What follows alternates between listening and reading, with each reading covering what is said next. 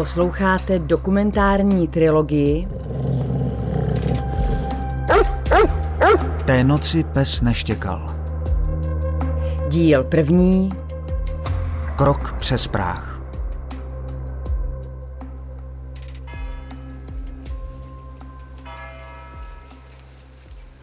Dům s masivními mřížemi na kraji úval ještě nese stopy po dvou protitankových střelách, které na něj kdosi vypálil. V roce 1995. Nikdy se nezjistilo kdo. Za dobem je opuštěný kotec po Rottweilerovi Cliffovi. Měl chránit majitele a hlídat dům. Útočil na všechny, kteří nepatřili k jeho lidské smečce. Jen té osudné noci neštěkal. Otevřít mi přichází drobná 77-letá žena, Marie Bělová. Já tady být nemůžu. A mně všechno padá tady. Tady je nábytek po Mackovi, po mým mrtvým klukovi, tam je jídelna po mým mrtvým mužovi a já budu šťastná, až se vypadnu. Se ti uleví. Doufala, že často spraví, ale nezlepšilo se to. A tak se dům prodává. Ještě než ho opustí, chce vyprávět, jak všechno sama viděla. Vše, co plnilo stránky novin a zpravodajské relace. Šokující smrt, pátrání a vyšetřování čtenáře a diváky zabaví, jenomže ona to musela žít. Tento dokument si neklade za cíl objasnit a plně popsat život a skutky Antonína Běly. Je to pohled ženy, která to prožívala. Jsi ochotná mluvit tak, jak to opravdu bylo a nezastírat nic. Ne, ne, ne, ne, rozhodně tak, ne. Ale musíš si být vědomá toho, že nebudeš říkat příjemné věci. A já jsem si smířená, protože jsou to hajzlové. Je to příběh ženy, která vstoupila do jiného světa. Do světa spojeného s podsvětím. Marie Bělová si občas zapisovala to, co prožila, něco jako deník. A to nám umožní vrátit čas.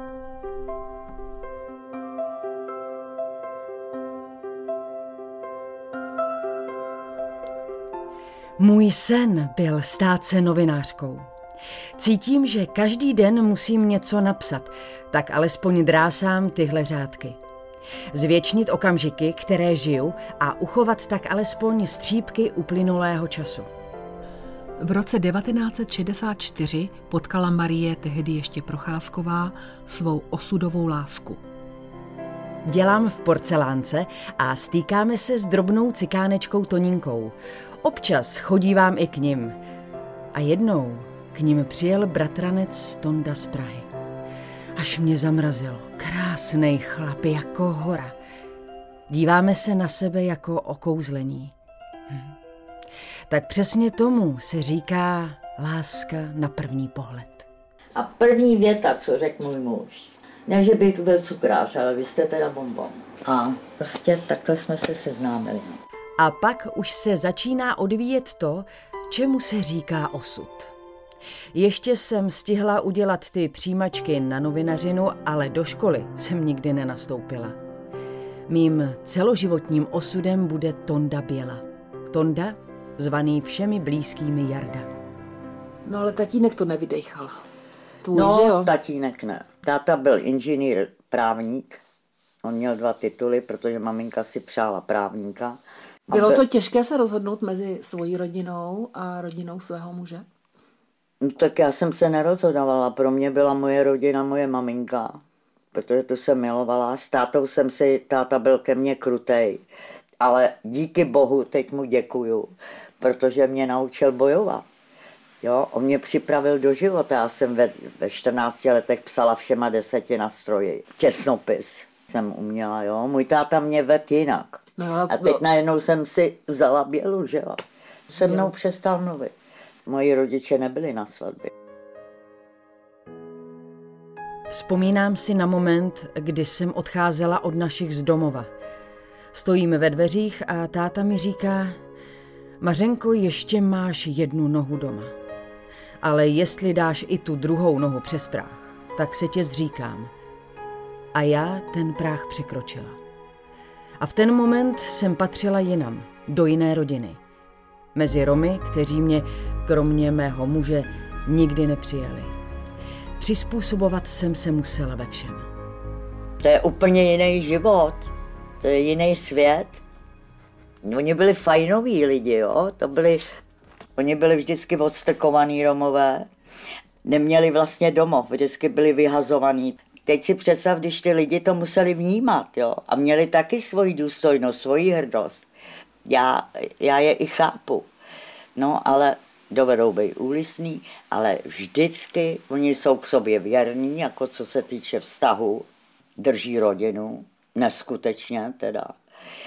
Ale ty druhý, to je pro ně povil. Antonín Běla, kterého rodina Bůh ví proč nazývá Jardou, měl podnikatelskou duši, což byl za socialistické totality problém. A tak začal soukromničit jako překupník nedostatkového zboží, pašovaného ze zahraničí, půjčoval peníze a především vexloval. Ne, že by sám postával před Tuzexem a nabízel bony nebo valuty, ale měl na to lidi.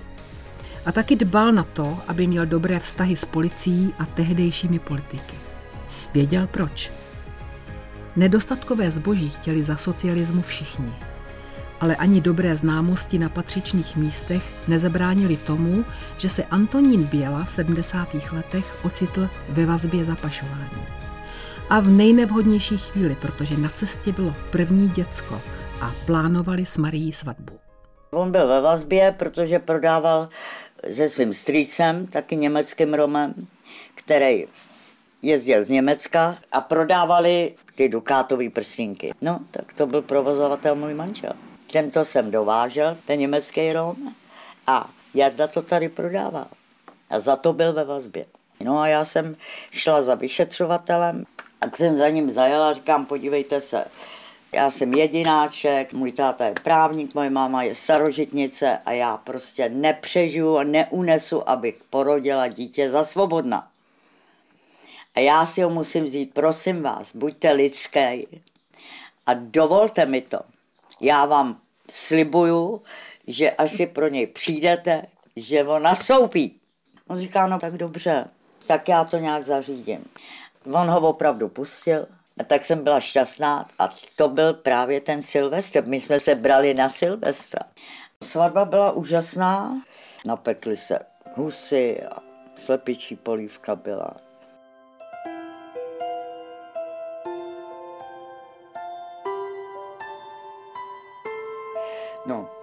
A vzali jsme se, no a po novém roce přišli policajti pro něj, jo. A Jarda Marunodi pro vodu. No a já poslušně šla, že jo, s tím bříškem a šla jsem. A on hrc na policajti s vodou. a nikam nejdu, abyste věděli, protože já tady mám ženu těhotnou a ten policajt říká, pane Běla, prosím vás, musíte. Právě proto, že máte ženu. Teď si přitížíte. A on pak už se naštval a říkal, já už jsem unavený, tak kluci jdem. No ale osvobodili ho z toho, protože tenkrát to by byl trest jak hrom, dítě To je útok na veřejného činitele. No, ale oni to jako přešli, protože oni viděli, že to bylo lidský, jo? že to bylo od nás. Tak viděl tu, viděli tu bojovnost a tu lásku. Uctívaný, ale i obávaný Antonín Běla. Nepřehlédnutelný a respektovaný kdekoliv se ocitl. Dokud žil s rodinou v západních Čechách, karlovarští muži zákona ho vyslýchali mnohokrát jako podezřelého z řady trestných činů.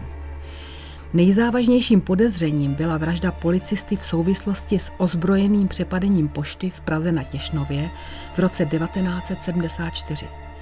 K tomu se dochvaly desítky metrů šanonů policejních spisů. Gang ozbrojenců přepadl 8. března 1974 poštu a ukradl 47 tisíc korun. Pronásleduje je policista a začíná střelba v ulicích Prahy. Mladý policista končí na zemi se smrtelným zraněním. Případ nikdy nebyl oficiálně objasněn, až postupem let vychází najevo, že několik kriminalistů na západě Čech, kde Antonín Běla žije, s podsvětím spolupracuje. Drží nad nimi ochranou ruku a mají z toho finanční nebo jiný prospěch. Za peníze třeba pachatelům půjčují kriminalistický odznak nebo likvidují jejich konkurenci. Gang se staral také o to, aby byli policisté kompromitováni a tím se cítili zavázáni za mlčení. Například jeden kriminalista byl opit a do postele mu dali děvče takzvaně pod zákonem. Fotka dvojice v posteli pak přiměla váhavého policistu s podsvětím spolupracovat. Nám pak chyběly důkazy, abychom Bělu dostali k soudu. Prohlásil někdejší šéf oddělení vražd Josef Lotes. Sféry Bělova obchodního zájmu byly široké. Od vexlování přes půjčování peněz, provozování hospody, pašování, prostě všechno, z čeho plynuly peníze.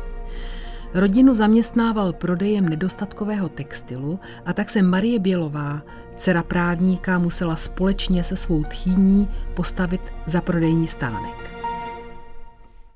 Je to hrůza, můj nejhorší krok byl tam vsoupit. Tam byla, do té rodiny, jo? To byla jediná moje chyba, protože já jsem si s nima nerozuměla. My jsme se neměli rádi s mojí tchýní.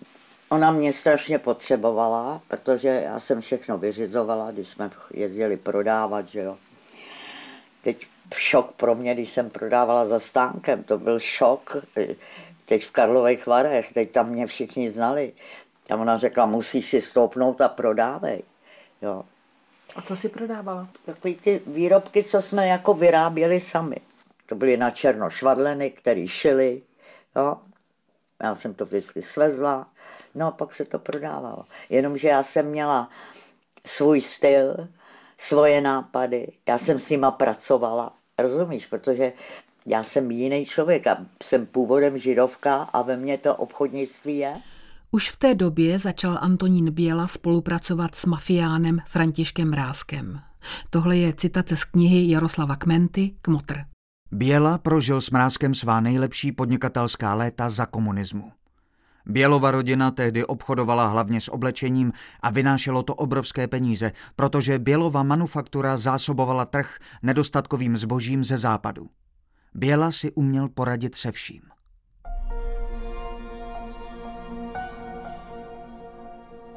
Moje nová rodina neuznávala vzdělání. K čemu to prý je?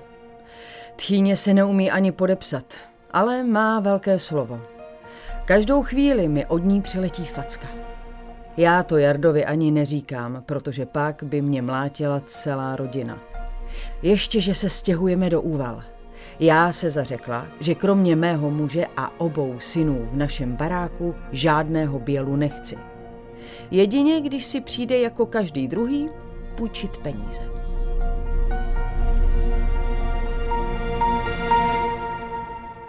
Revoluční rok 1989 znamenal prudký zvrat i v mafii. Hroutí se nejen vláda, ale i bezpečnostní složky státu. To nahrává i budoucím mafiánským bosům.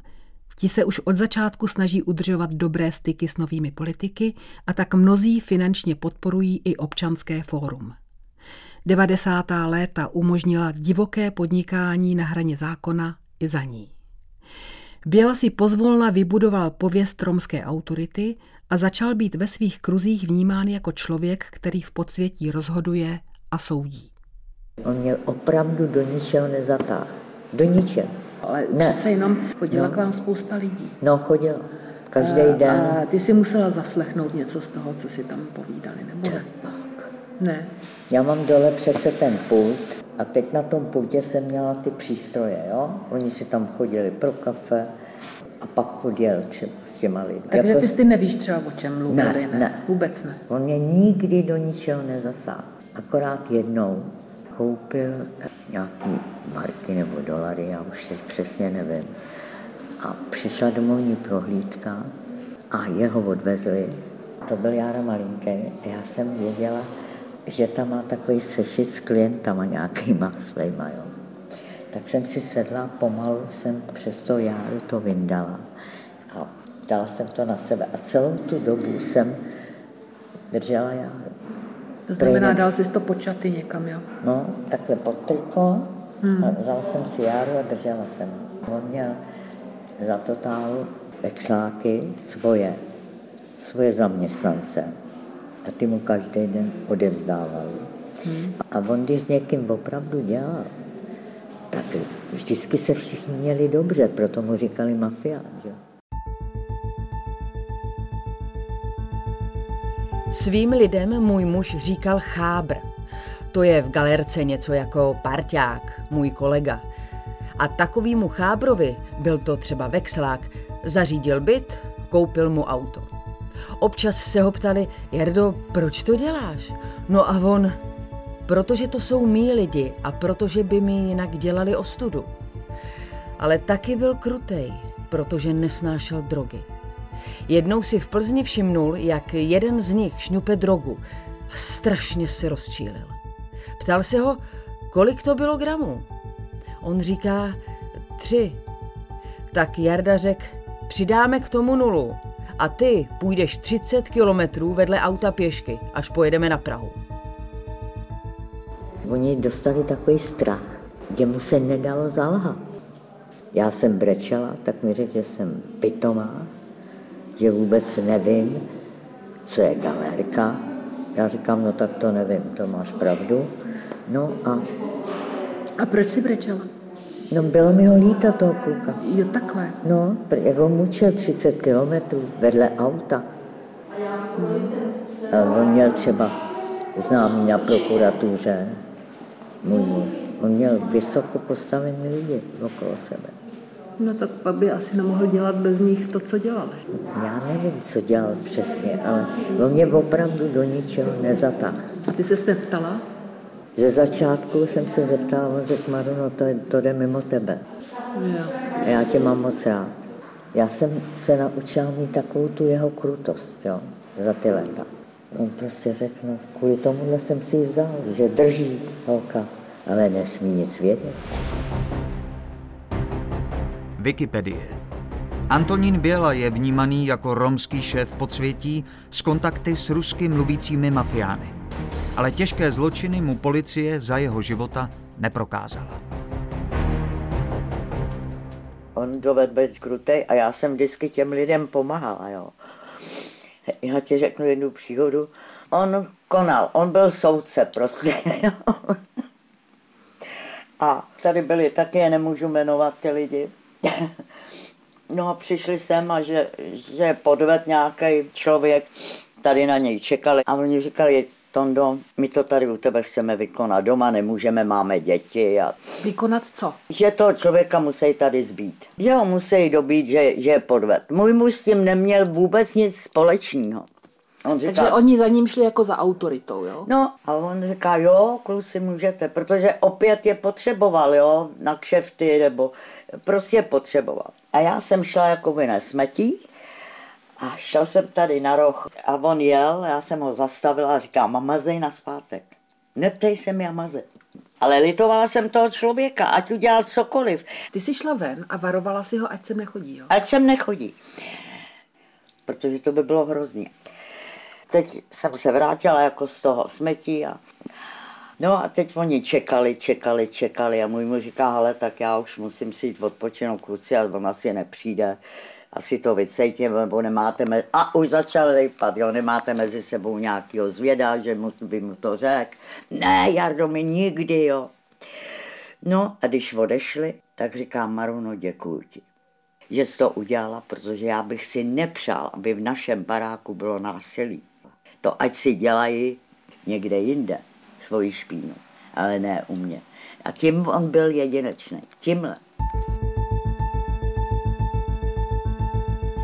90. léta otevření hranic. Svoboda pro všechny i pro mafiány. Kvete obchod se zbraněmi, přes hranice oběma směry proudí drogy. Počet vražd se zdvojnásobuje, počet loupeží narostl pětinásobně. Vytvářejí se zločinecké skupiny a jejich praktiky přitvrzují. Paní Marie o těchto věcech nechce moc mluvit. Tři druhy lidí jsou. Schopný, neschopný a pak schopný všeho. A můj muž byl schopný všeho, mimo zabíjení, to je jasný. Jako co oni o něm říkali noviny, to jsou prostě blafy. Jo.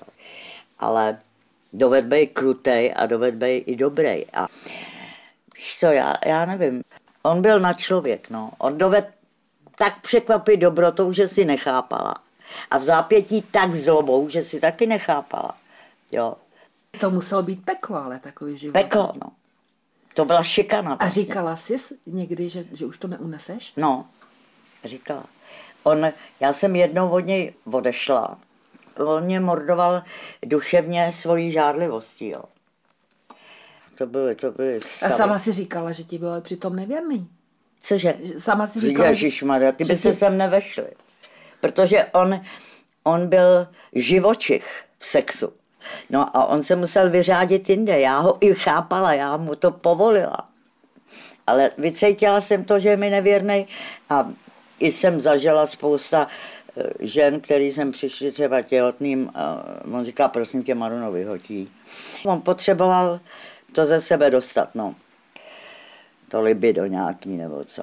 Já jsem strašně trpěla. Já jsem byla vlastně šikanovaná celý život.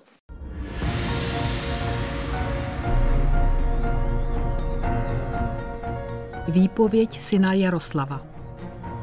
Rodiče se milovali, i když to navenek vypadalo, že se nenávidí. Otec hodně pil, matku byl a byl jí nevěrný. Matka o odchodu jeden čas uvažovala, ale dostala mrtvici. Otec jí koupil bugét růží a zůstali jsme dál v tom prokletém domě. Bráchu Marcela otec vyhodil, nechtěl se dívat, jak se ničí drogama. Otec dál jezdil do bordelů a bral mě sebou. I tam jsme měli drogy, ale jen proto, že jsme se bavili. Po revoluci já říkám, Jardo, pojď, uděláme si podnik v Praze. A on, ne, já jsem plzeňák a já chci prostě v Plzni. No a tam jsme si udělali ten Lyon. Postavil tam úžasný podnik, úžasný. Bavorský styl, jo. Kytičky za oknem. To byla restaurace, najchlup a nahoře penzion.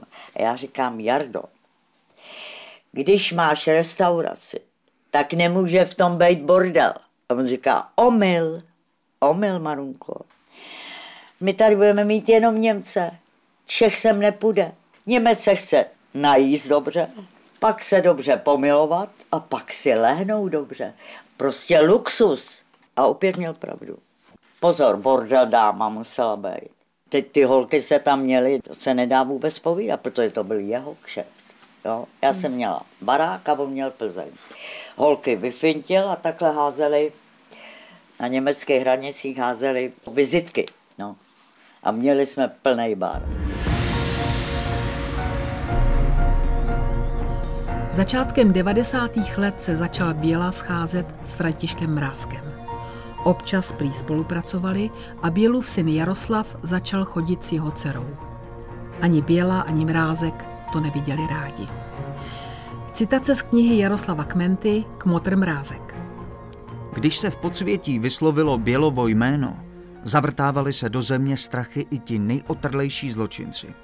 Běla byl muž na špinavou práci a Mrázek ho měl docela rád. Poradil si se vším. Jednou potřeboval jeden chlápek vyřešit problém s ukradeným kamionem, ve kterém bylo zboží za miliony. A tam, kde nekonala policie, konal Běla. Z výpovědi poškozeného. Ukradli nám tehdy ve firmě nákladní auto, které jsem naložil cigaretami a alkoholem. Mělo to cenu dvou milionů. Jeden zaměstnanec nepřímo doznával, že to udělal. Právníci společnosti šli na policii v Praze 3, ale tam to odmítli řešit, že to je obchodně správní spor, ať si to vyřešíme sami. Někdo tenkrát navrhnul, kde nemůže policie, tam zařídí spravedlnost Běla. Do té doby jsem ho neznal. Běla přijel se dvěma muži a dotyčného člověka zatkl a odvezl ho. Domluvili jsme si cenu za vyřešení problému 200 tisíc korun. Druhý den jsem si přijel do úval pro ukradené auto i s nákladem a zaplatil jsem domluvenou částku. Já si pamatuju, že jsi říkala, že sem Mě- k vám chodilo strašné množství lidí. No, dřív. chodilo. Já jsem dělala tři chody denně. A co to bylo za lidi? Podnikatele, za totálu to byli politici, různé vrstvy lidí. Od vexláků za totálu po, já nevím, protože můj muž byl obchodník, můj muž nebyl žádný zločinec. On byl organizátor, jo? on ved, on všechno řídil, jo. Jak si mám představit ten druh obchodu? On levně koupil a draze prodal. To bylo, to bylo po revoluci. Jo? Dráž prodal, ne draze, dráž. To byly ty divoký 90. leta, to každý prostě byla ta privatizace, že jo, teď se chtěli obohatit v tom, v tom oboru, který znali ty hmm. politici, jo. No a ty všechny Jarda znal. Já ho nesmím jenom chválit, protože on byl strašně žárlivý na mě, strašně. Přitom chtěl, abych měla zástěrku a abych vařila, abych obskakovala ty lidi, jo. Ale žárlivý byl a on byl empatický, můj muž.